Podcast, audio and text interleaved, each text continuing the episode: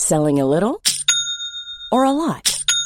Shopify helps you do your thing however you cha-ching. Shopify is the global commerce platform that helps you sell at every stage of your business. From the launch your online shop stage to the first real life store stage, all the way to the did we just hit a million orders stage. Shopify is there to help you grow. Shopify helps you turn browsers into buyers with the internet's best converting checkout. 36% better on average compared to other leading commerce platforms because businesses that grow grow with Shopify. Get a $1 per month trial period at shopify.com/work. shopify.com/work. Every fan knows the right player in the right position can be a game changer. Put LifeLock between your identity and identity thieves to monitor and alert you to threats you could miss. Plus, with a US-based restoration specialist on your team, you won't have to face drained accounts, fraudulent loans, or other losses from identity theft alone. All backed by the LifeLock Million Dollar Protection Package.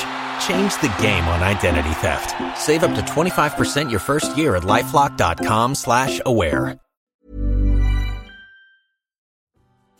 Hej alla fotbollsälskare där ute. Vet ni vad?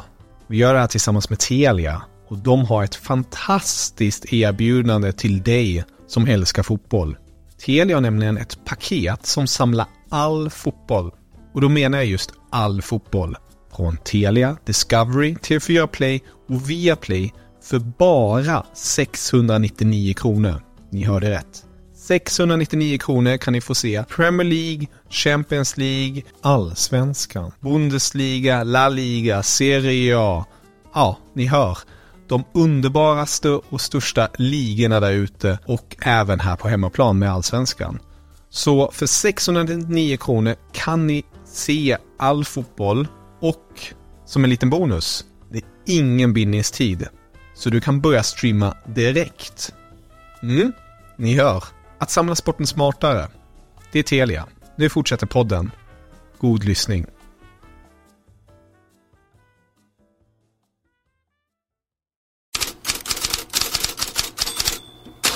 God morgon, det är omtumlande tider i AS Roma.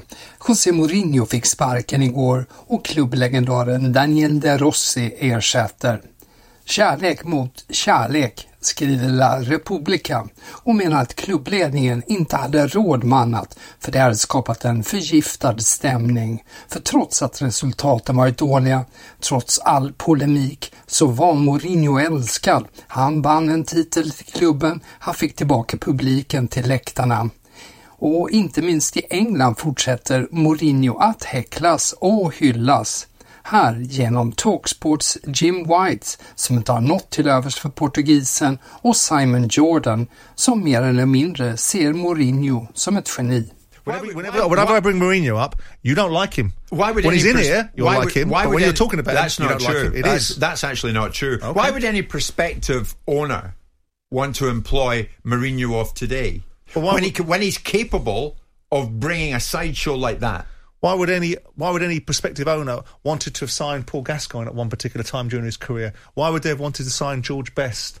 Why do you take people into spaces because you believe that they can do a job for But you? you're talking about manager, a leader. And I've got absolutely nothing against Jose Mourinho. I find No, his, his his misbehaviour staggering. Because what you're asking me to do, And where he's got what you're to. asking me to do is judge him in isolation. You judge people by the standards that other people deploy, at the same time as trying to hold them to better standards.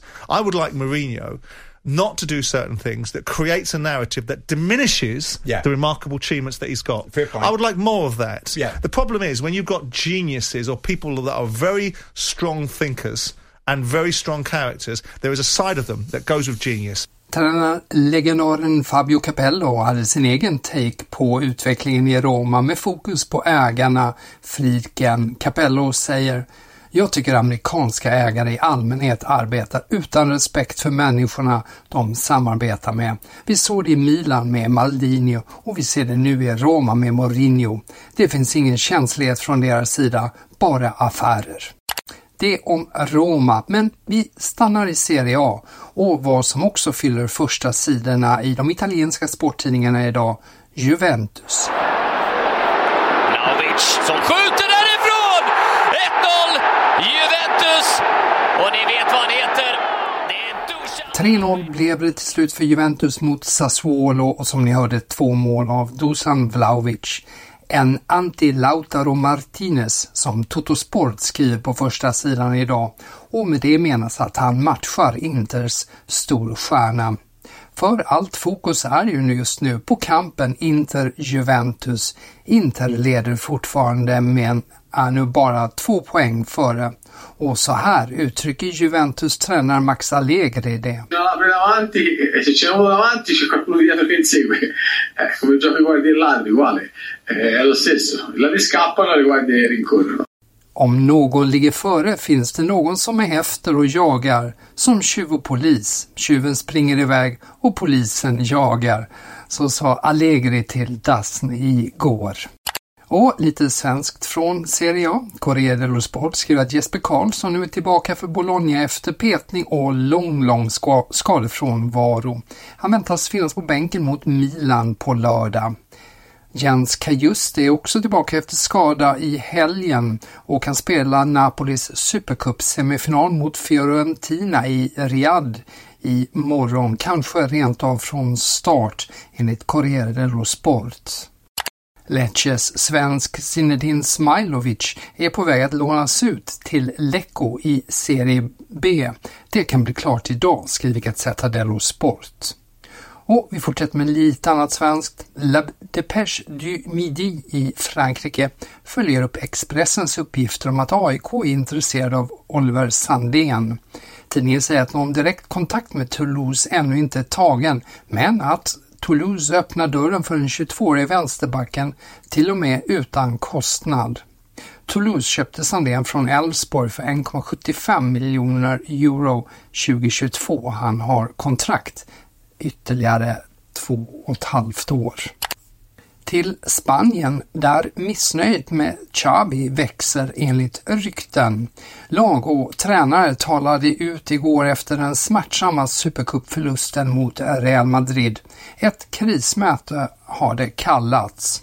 Klubbpresident Juan Laporta har enligt katalanska medier fortsatt fullt förtroende för Xavi. Men får man tro El Chiringuito TV är han ganska ensam om det i klubbledningen.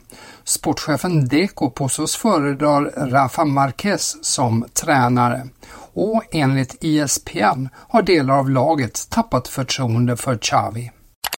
L'Equipe berättar Karim Benzema stämt Frankrikes inrikesminister Gérald Darmanin för förtal.